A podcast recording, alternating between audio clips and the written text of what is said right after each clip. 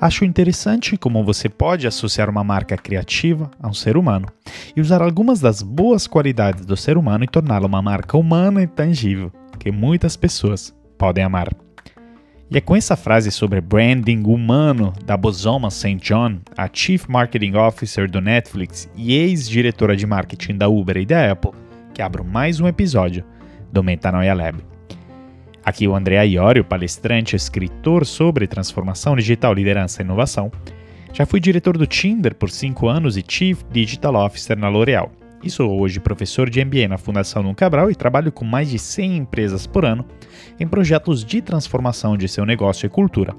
Ah, e sou também autor do livro 6 Competências para Surfar na Transformação Digital. E quero compartilhar uma novidade aqui.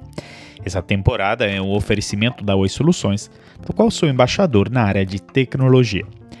A Oi Soluções é uma integradora de soluções digitais para grandes empresas com um portfólio completo de segurança, cloud, colaboração, IoT, Big Data e Analytics, aplicações digitais e serviços gerenciados, ou seja, tem todo tipo de solução tecnológica que a sua empresa precisa.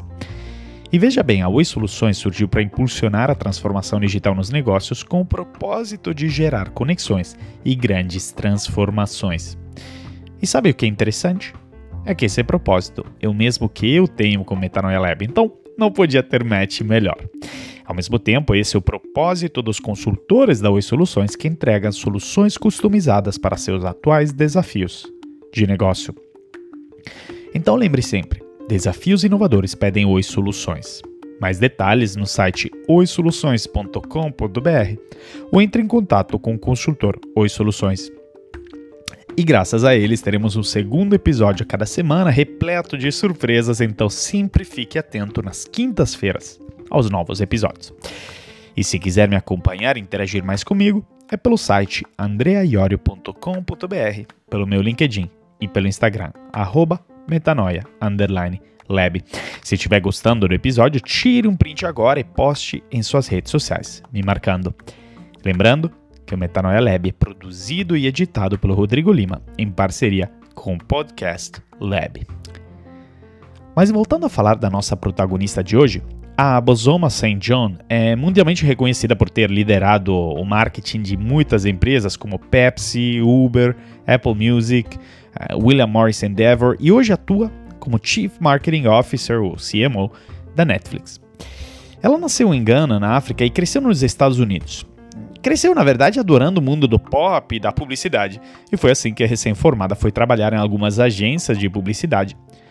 Em 2005, aí ele se tornou gerente sênior de marketing da Pepsi. Ele liderou o empreendimento da empresa em marketing baseado né, com foco em festivais de música. E depois de quase uma década na Pepsi, durante a qual revolucionou várias crenças da indústria, ela foi contratada pela Beats Music, né? O serviço de streaming uh, da Beats, que foi adquirido logo menos pela Apple, e aí se tornou a Apple Music. A Bosoma cresceu na empresa ao ponto de ser nomeada chefe de Consumer Marketing Global da iTunes e da Apple Music em 2017. Após reuniões com a Ariana Huffington, que estava no conselho de administração do Uber, e o então CEO da Uber, Travis Kalanick, ela tomou a decisão de entrar no Uber como Chief Branding Officer, com a visão de mudar a forma em que as pessoas enxergavam o Uber, mas ainda mais depois de alguns escândalos né, que tinham saído na imprensa. Mas ela não durou muito tempo na empresa. Após pouco tempo, se não me engano, um ano e pouco, ela saiu. E mesmo que as causas não estejam muito claras, ela deixou entender que não se adaptou à cultura do Uber. Agora, desde junho de 2020, ela se CMO do Netflix e foi contratada pelo Reed Hastings e pelo Ted Sarandos, não, o CEO do Netflix, pela razão que, como o Ted disse em uma entrevista, ela entende a cultura pop como ninguém. E de forma geral, ela entende marcas e como as marcas devem se comunicar como ninguém. Esse sou eu que eu digo. E é justamente disso que a Bosoma nos fala nesta primeira frase de abertura. Ouça só. know the people in your life who are so self-centered yeah. and all they want to do is talk about it. You know that if they call you, they're not calling to check up on you. It's like a ruse. You know, I hate those type of phone calls. You know, the ones that they call you and you know they just calling to talk about themselves. I'm like, why'd you even call me? You should just called your own damn self. Yeah. You know, that's the way I see brands. It's like when when we engage in the world and you're only talking about yourself, blah blah blah blah blah blah blah, always out. That is that's nobody's friend. Nobody wants to be involved in that. But brands who have a healthy dose of curiosity and healthy intention to get to know the people, to understand culture, to speak to them in their language, literally and figuratively, as I said, uh, are the ones who win. And that's the way I approach marketing everywhere. Você sabe aquelas pessoas na sua vida que são tão focadas em si mesmas e tudo o que fazem falar sobre elas mesmo? É que você sabe que se estão te ligando não é para saber sobre você, mas é tipo um estratagema. Eu odeio essas ligações, sabe? Porque são as em que te chamam e você sabe que é apenas para falar delas mesmas. Eu penso, por que você me ligou? Você deveria ter ligado para você mesmo. Essa é a forma em que eu vejo marcas. Do tipo, quando a gente se engaja no mundo e o único que fazemos é falar sobre a gente, blá, blá, blá, sempre para fora, mas não vir amigo de ninguém. Ninguém quer ter a ver com isso. Mas marcas que têm uma dose saudável de curiosidade e uma intenção saudável de entender as pessoas, de entender a cultura, de falar para elas literalmente e figurativamente, são as que mais têm sucesso.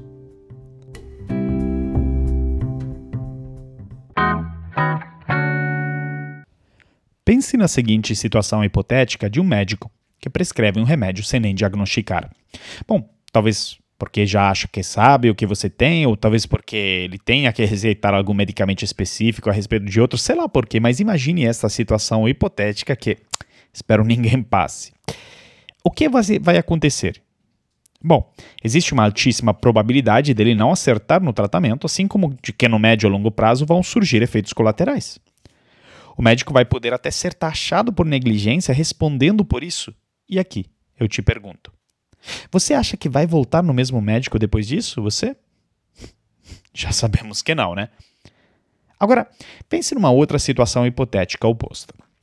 O seu médico recebe em tempo real todos os seus sinais vitais através do Apple Watch, medidor de glicose, assim por diante, e ao mesmo tempo, ativamente e com frequência, te pergunta como você está se sentindo quando nota algumas irregularidades.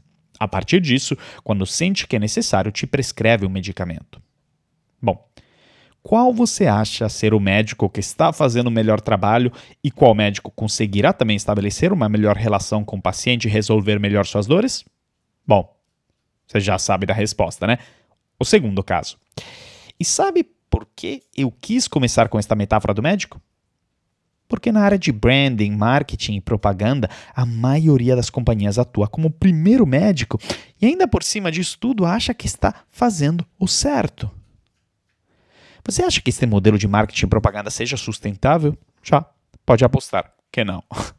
Então, como podemos migrar de um modelo insustentável para um modelo de marcas que escutam e entregam o que é preciso? Bom, para entender isso, precisamos primeiro entender como chegamos até aqui. A verdade é que nem sempre foi assim. Até a Revolução Industrial, desde o começo dos tempos, passando pela Idade Média e Renascença, a produção era ditada pela demanda. Ou seja, se eu precisava de um item, de uma roupa ou de um serviço, eu ia até um artesão e pedia o que eu precisava, e ele o entregava para mim. Simples assim.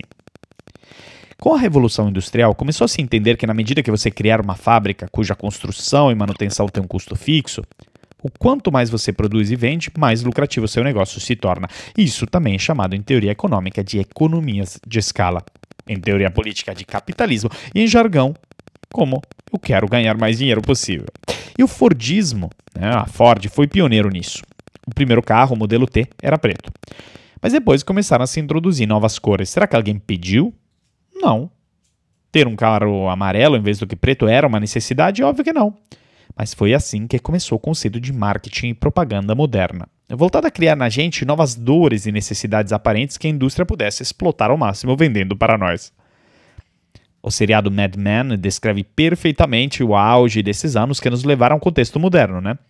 Nós passamos de um contexto de consumo por necessidade a um de necessidade de consumo, onde marcas criam necessidades fictícias por seus interesses e não começam pelo outro lado, seja abordando as dores reais e reinventando o seu negócio a partir delas. A Bosoma, obviamente, não concorda nisso. Em uma famosa palestra que ela deu no South by Southwest 2019, ela disse: Põe a mão no ar e sinta o vento. Comece a prestar atenção ao que as pessoas estão falando, ao que estão reagindo emocionalmente. E em entrevista a Recode em 2017, quando estava começando no Uber, ela disse que queria ajudar as pessoas a desenvolver o amor para a marca, pela empresa, em vez de apenas vê-la como mais um número, algo que tem em comum com o Netflix, né? Ela diz: Eu tomo decisões de instinto, eu realmente quero. Você começa a cometer erros quando apenas faz a matemática e começa a olhar para a pesquisa e dizer: Ok, bem, este grupo demográfico diz isso e aquele grupo demográfico diz aquilo. É muito robótico.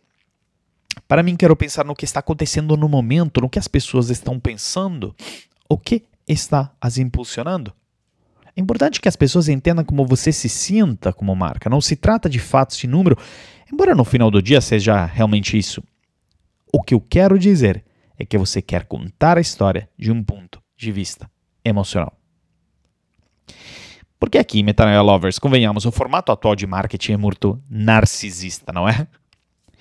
É igual aquela pessoa que te liga para falar dela, como a Bozoma fez o exemplo na frase acima, né? Quando eu estava no Tinder, não tem, uma, não tem uma mudança dramática na efetividade de nossas campanhas de marketing quando deixamos de falar eu, eu, eu, só listando os benefícios de usar o Tinder, para falar deles, de nossos usuários, dando espaço para exemplos para eles contarem suas histórias de sucesso que gerassem identificação e pudessem humanizar a marca. Até hoje, a postagem que mais gerou repercussão nas redes sociais foi um meme que criamos com a imagem de um esqueletos, né, sentados em torno de uma mesa e a frase minha família esperando o dia do meu casamento. Até hoje, mesmo sendo um post de 2015, eu chequei isso recentemente, está com mais de 200 mil compartilhamentos no Facebook. E teve sucesso porque, em vez de falar da nossa marca, falamos de algo que está na cabeça de todos os nossos usuários, que é a dificuldade de desencalhar, né, de uma forma leve e divertida, né? Ou seja, marcas precisam ser mais humanas. Diferente dos dias em que uma boa experiência significava comprar de uma marca que oferecia uma grande variedade de produtos, a Bosoma sempre diz que os clientes de hoje desejam principalmente ser confortados, cuidados e ver que as empresas estão atentas a questões sociais importantes. As marcas têm personalidade, têm dias bons, dias ruins e valores como todos nós. Eu gostaria de fazer o exemplo da Natura, que hoje ranqueia como marca número 1 um em termos de reputação com o consumidor aqui no Brasil. E recentemente a Natura foi reconhecida como a empresa do ano pela Brasil Design Award, né, que é a principal premiação de design do país. E os projetos premiados da Natura são relacionados a expressões do novo posicionamento da marca. O mundo é mais bonito com você. Quem já viu? É incrível, um trabalho incrível.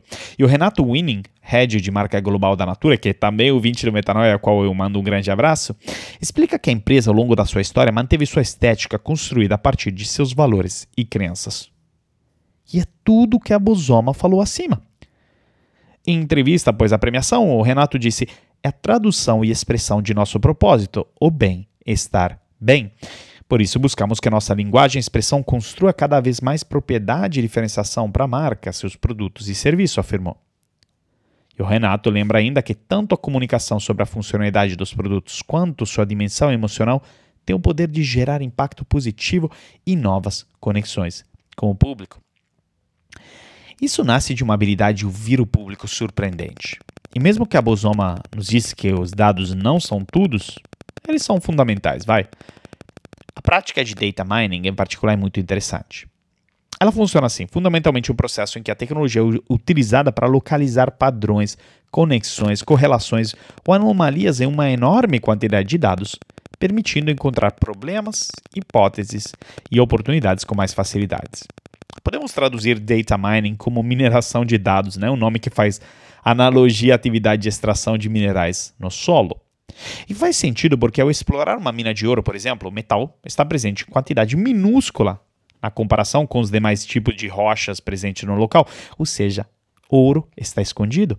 E da mesma forma, no Big Data, as informações úteis estão escondidas no meio de um mar de dados. E, de fato, é, precisas achá-los. E para ser possível processar essas enormes quantidades de informação, são escritos algoritmos de inteligência artificial e machine learning. E por que o data mining é tão importante? Porque afinal nos ajuda a achar correlações ocultas e não só seguir o senso comum. Te faço um exemplo prático. A gente costuma presumir que quando alguém tem um guarda-chuva é porque está esperando chuva. Mas na verdade pode ser bem que ele esteja usando para proteger do sol, como acontece muito em certas regiões da Ásia. E a mineração de dados ajuda a identificar a diferença e então saber quando vender botas de chuva ou protetor solar para essa pessoa. Ou seja, isso nos faz entender que quem consegue coletar mais data points possíveis sobre o seu cliente vai estar melhor posicionado a achar essas correlações ocultas e, consequentemente, com algoritmos preditivos e de machine learning, prever de forma semi-assertiva suas preferências futuras. Bom, quem pensou na Alibaba com Sesame Score que nos falamos no episódio 18 do Metanoia Lab sobre o Jack Ma? Ou seja, eles têm tantos dados em tempo real sobre seus clientes que conseguem conceder um empréstimo através do Ant Financial, a maior fintech do mundo, em até 3 minutos. Nós sabemos, obviamente, que um banco tradicional demora mais na casa de 3 semanas. E não é por causa de todas as análises e papeladas que são precisas, mas são tão precisas no mundo de dados onde podemos ouvir o cliente? Ainda mais se expandimos nosso alcance e começamos a ouvi-lo em termos de preferências não apenas financeiras. E aqui que? Pergunto, alguém pensou logo no super app do Banco Inter? Pois é, quantos mais data points variados, mais correlações ocultas e com elas mais insights. Ou você acha que a funcionalidade de pedir almoço no Banco Inter é só para faturar mais? Não. É para gerar mais recorrência e acumular mais dados e a cada vez mais ser assertivo em suas previsões. Ah, e falando em Banco Inter, recentemente um caro amigo italiano, Claudio Guarcello, ao qual mando um grande abraço aqui também, saiu do setor de saúde onde trabalhava há anos para se tornar o head de expansão internacional do Banco Inter. Ou seja, uma baita transição profissional, não é? E é justamente pegando este gancho do Cláudio que eu quero introduzir então a próxima fala, onde a Bosoma nos fala sobre transições de carreira e sobre o que funciona para você pode bem não funcionar para mim. Ouça só. I'm not the one who's going to say, never go work at Uber. You should. You know, perhaps you'll have a different experience than I did. I, I don't think it's a bad place to be. It just wasn't the right place for me. And I think that's the point that we have to realize, which is that all of us have different bandwidths. You know, at the time, it wasn't right for me. It meant that, like, what I wanted to do in marketing, what I wanted to create, wasn't going to happen there. And I just needed to realize that. You know, mm-hmm. I think some of us, like you said, sometimes hang in, you know, waiting. We're like, oh, well, six from, months from now, it's going to be better. You know, all of a sudden, I'm going to be valued. Uh, said who? you know, it's like you just need to see the flags, yeah. you know, and recognize them for what they are. And it is painful. It's not easy. You know, I won't pretend like it is. Yeah. You know, who who doesn't want to feel valued, especially when you think you're the best at what you do. Right. You know, it's like a, you take an ego hit. You know, and I certainly did. Um, but I certainly wasn't willing to sacrifice any more time. Mm-hmm. You know, and I mm-hmm. think perhaps that's that's the the lesson that I've learned. Um, you know, in the in the past few years, you know, after uh, quite a a significant personal tragedy, I just realized I didn't want to waste any more time. You know, mm-hmm. and so for me, um, six months seems like a lifetime, and I don't want to waste any of it. Por exemplo, não sou eu quem vai te dizer não trabalhe na Uber. Você deveria e talvez você tenha uma experiência diferente da minha. Eu não acho que seja um lugar ruim, apenas acho que não era um lugar para mim. Eu acho que esse é o ponto que temos que entender, ou seja, que todos temos diferentes frequências, diferentes ritmos. Na época, não era o certo para mim. Isso significa que o que eu deveria fazer em termos de marketing e o que eu queria criar não ia acontecer lá. Eu devia apenas me dar conta disso. Muitos de nós, em situações como essas, apenas empurram com a barriga e ficam aí esperando e pensando que, tipo, em seis meses as coisas vão melhorar, que de repente eu serei valorizada. Quem disse? Você deve se atentar aos sinais e reconhecer eles pelo que eles são. É duro, doloroso, não é fácil, não vou fingir que seja, pois todos queremos ser valorizados, especialmente quando você acha que é melhor fazer o que você faz. É um pouco quando você recebe um golpe no ego, e aconteceu para mim com certeza, mas certamente eu não estava mais disposta a sacrificar o meu tempo. Provavelmente essa é a lição que aprendi nos últimos anos a partir de uma tragédia pessoal que vivi, de que eu não queria mais desperdiçar tempo. Para mim, seis meses parece uma vida inteira, eu não queria mais desperdiçar isso.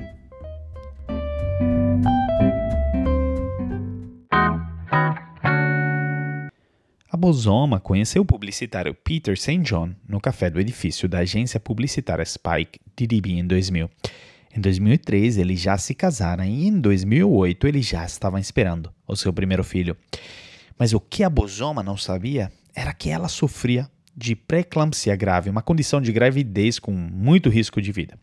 E aos sete meses, enquanto ela trabalhava na Pepsi, ela não se sentiu bem. E aí, ao né, descobrir a pressão arterial estava muito alta, enfermeiras né, eh, colocaram ela para ir rápido para o hospital. E lá ela foi é, dar à luz a sua primeira filha de forma prematura, que o casal chamou de Eva. E infelizmente, porém, a Eva não sobreviveu. A Bosoma e o Peter continuaram determinados a se tornarem pais e, por meio de muitos conselhos, puderam conceber novamente.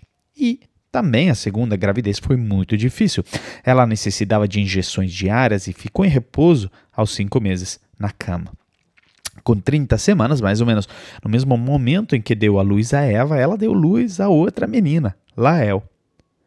Super felizes com isso, o casal não sossegaram, porém, por muito tempo, pois receberam uma outra notícia devastadora que o marido Peter foi diagnosticado com linfoma de Burkitt, um câncer, e não estava respondendo ao tratamento. Ele faleceu em dezembro de 2013.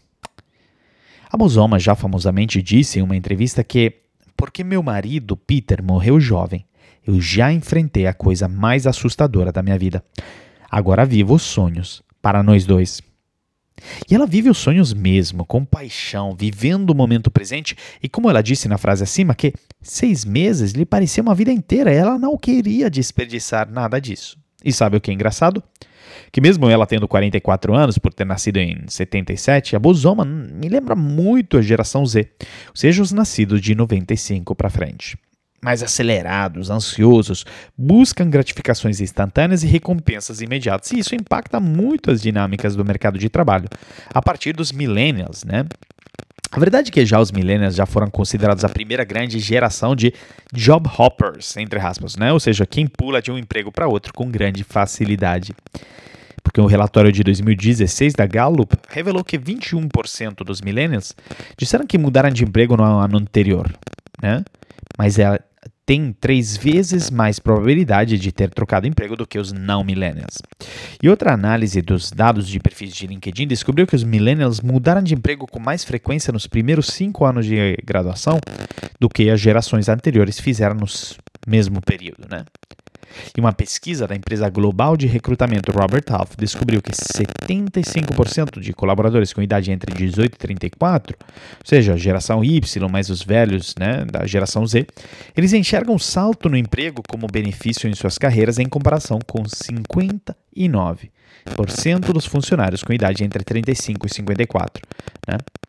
Isso levou a uma grande mudança no mercado de trabalho, com ciclos mais curtos, e levou até visões meio polêmicas, como a do Simon Sinek em seu famoso discurso sobre por que millennials não têm sucesso. Quem já assistiu? Fundamentalmente no vídeo ele diz uh, que tem quatro componentes, quatro fatores, digamos, ao fato que millennials não se encaixam por muito tempo no ambiente de trabalho. Primeiro, pais que nos cresceram como se fôssemos especiais e pudéssemos ter tudo, e e nisso preste atenção agora, porque é provavelmente a primeira e última vez que você vai me ouvir dizendo isso, mas eu não concordo com o Simon Sinek, pois não acredito a nossa geração tenha sido crescida assim. Segundo, tecnologia que nos permite ver as alternativas. Terceiro, impaciência como traço desta nossa geração inquieta. E quarto, um ambiente corporativo que não desenvolve pessoas, mas só se preocupa com o resultado. Agora, Pule de novo para a geração Z. E mesmo que seja cedo demais para poder dizer o quanto eles ficam de fato na empresa, tem um estudo super interessante da Ripple Match de 2018 que analisa os desafios na procura de empregos, né? E os fatores determinantes que levaram a oferta de emprego aceito também, por quanto tempo né, os alunos de college que foram entrevistados planejam permanecer em uma empresa ou em um setor específico. E aí foi perguntado aos entrevistados: Quanto tempo você se imagina ficar em sua empresa atual ou em qualquer função? Em seguida, tinha um leque de intervalos, 1 a 2 anos, 3 a 4, 5 a 7, mais de 8, e a resposta mais popular foi de entre 1 a 2 anos, com 44,5% dos graduados de college selecionando ela como sua resposta principal. 37% disseram entre 3 e 4 anos e 14% por né, entre 5 e 8 anos. Ou seja, isso significa que um pouco mais da metade dos entrevistados da geração Z se vêem permanecendo em sua empresa atual, pelo menos né, por pelo menos 3 a 4 anos, enquanto um pouco menos da metade imagina que vão sair após um ou dois anos. E eu já sei que você, líder de empresa tradicional ou RH de grande corporação, já está suando frio, né? Deve estar tá pensando: como vou então gastar tanto dinheiro recrutar e desenvolver novas gerações se depois elas não ficam? Eu estaria jogando dinheiro fora, né? E aí, ao mesmo tempo, você fica martelando na sua cabeça, né? A pergunta: como então eu crio estratégias para que eles fiquem o máximo de tempo possível? Como que eu crio estratégias de retenção? Bom, a verdade é que eu entendo bem essa preocupação, pois já vivi isso na pele com meus times, mas nos últimos tempos eu percebi que talvez a pergunta a se fazer seja um pouco diferente. Deixa eu te explicar. Recentemente fui convidado pela Tetra Pak a encerrar com uma palestra do título How to Take Ownership of Your Career, que fundamentalmente quer dizer como ter controle da sua carreira, o programa de trainees da Tetra Pak de 2021. E preparando essa palestra, eu percebi que a pergunta a se fazer do lado das empresas não pode ser mais como eu faço eles ficarem mais, mas como eu mudo e me adapto diante de um colaborador que mudou. Sabe por quê? Porque boa parte dos custos relacionados a, por exemplo, contratação é falha da empresa. A empresa demora meses para selecionar candidatos, é pouco assertiva, é pouco, né, tem um onboarding péssimo, não sabe medir soft skills, e depois ainda nos perguntamos por que recrutamos candidatos que não se encaixam. Pois é, o sistema está falho. Se, por exemplo, no recrutamento e onboarding nós minimizássemos os custos e fôssemos mais assertivos, certamente o peso de um novo colaborador nos deixando seria menor do que se você passou, sei lá, os últimos seis meses avaliando ele. Eu vou trazer um case pessoal aqui, minha experiência na L'Oréal. Eu comecei a namorar com a L'Oréal em começo de 2017. Após muitas entrevistas, concordamos que a posição pela qual eu estava sendo entrevistado no começo não era muito meu perfil. E continuamos namorando, entrevistando, nos conhecendo, até o momento em que surgiu a oportunidade certa. E depois de um ano e meio, me juntei à companhia. Agora é só fazer as contas. Eu fiquei na empresa por pouco mais de um ano, então você já percebeu que eu fiquei menos tempo do que demorou o processo de recrutamento. E tem alguma coisa errada aqui, até porque, atenção, mais um erro que as empresas fazem quando a pessoa sai, né, é esquecer dela. Quase pelo fato que olhar para alguém que saiu é considerado como se você estivesse olhando para o seu fracasso, né? Mas pense bem, se a cada vez mais pessoas entrarem e saírem de empresas, e isso é, digamos, fomentado pelos fatores listados acima, será que nós não precisamos aprender a continuar nos relacionando com nossos ex-colaboradores, um pouco igual universidades fazem com seus alunos? Bom, agora é o momento que você vai me dizer, André, você está viajando, você foi longe demais. Mas deixa eu explicar meu raciocínio aqui e por que acho que devemos aprender a nos continuar relacionando com os ex-colaboradores como se fossem alumni de faculdade, né? Veja bem, eu tive meu mestrado pela Johns Hopkins 10 anos atrás mantenho super aquecido meu networking da faculdade, assim como a faculdade em si mantém esse networking ativo através de eventos, comunicações, de palestras assim por diante. Por quê? Porque nós continuamos sendo formadores de opinião sobre esta faculdade, mesmo que tenhamos nos formado mais de 10 anos atrás. Ah, e também eles têm a esperança que alguém de nós fique rico e possa fazer doações muito generosas para eles, mas esse é outro tema. Tá? No meu caso, até hoje eu recebo mensagens de pessoas cogitando fazer a Johns Hopkins e querendo saber o que eu achei dela, né? Então você acha que pesa mais a minha opinião ou de um amigo que nunca nem pisou na faculdade? Obviamente, valoriza muito mais a minha opinião. E pule agora então para o mundo corporativo que acontece na maioria das vezes quando uma pessoa cogita trabalhar na empresa onde você trabalhou, pelo LinkedIn ou por outras so redes sociais, ou até mesmo por contatos em comum, vai te perguntar: o que você achou de trabalhar lá? E mesmo que, obviamente, o salário, a cultura da empresa, os benefícios e tal sejam fatores importantíssimos que precisam ser considerados, eu aposto que provavelmente o maior determinador da decisão final são os feedbacks de ex-colaboradores. Por isso precisamos entender que a jornada do colaborador não termina quando a pessoa sai da companhia, mas na realidade nunca termina. Porque veja bem, até hoje se fala muito dos ex-grupons, do qual eu faço parte, dos ex-99 e assim por diante, ou seja, os ex-colaboradores de empresas conhecidas e que são reconhecidos pelas vivências que tiveram. Para mim, o caso da Bosoma é emblemático. Fiquei ouvindo várias entrevistas dela para este episódio, é super interessante como, por exemplo, ela continua falando super bem da Pepsi e até hoje, mesmo que quase 10 anos após ter saído da empresa, continua sendo uma grande promotora de trabalhar lá. E ao mesmo tempo de como ela não fala bem do Uber, né, como ela fez na frase acima. Tudo bem que a Bosoma tem uma voz forte, mas convenhamos, sozinha ela não vai mexer no ponteiro. Mas pegue 10 mil Bosomas, ou seja, ex-colaboradores, e bote eles para falarem mal da sua empresa, ó, se as pessoas vão ouvir, né? Agora, incentive elas a falarem de verdade de como trabalhar com você e se for bom, você irá ver como isso vai se tornar sua principal alavanca de recrutamento dos novos talentos da geração Z. Quero finalizar este episódio do Metanoia Lab com mais uma frase da Bosoma que diz: Traga toda você para o trabalho, porque assim você pode trazer suas ideias completas e todas suas habilidades únicas. Eu escolhi esta frase da Bosoma porque ela me fez refletir muito sobre erros do passado, ou erros que todos cometemos. De forma geral, nós costumamos ser nossa versão profissional no trabalho, que significa nos não trazemos em sua totalidade quem nós somos de forma transparente, de forma única, de forma humana. Eu já fui muito assim e até hoje tenho muita dificuldade em misturar o lado pessoal com o lado profissional por ser muito reservado e admito, às pouco, às vezes pouco vulnerável. Inclusive ainda acho que o oposto também não é o certo e não é o que a Bosoma quer dizer com essa frase, é de simplesmente unir as duas esferas, mas sim é o que ela quer dizer e de ser autêntica, de ser você. Se você ao acordar durante a quarentena prefere continuar a trabalhar de pijama, ou faça. Se você ao acordar mesmo na quarentena quiser se vestir com suas roupas mais chiques e caras como a Bosoma faz também, ou faça.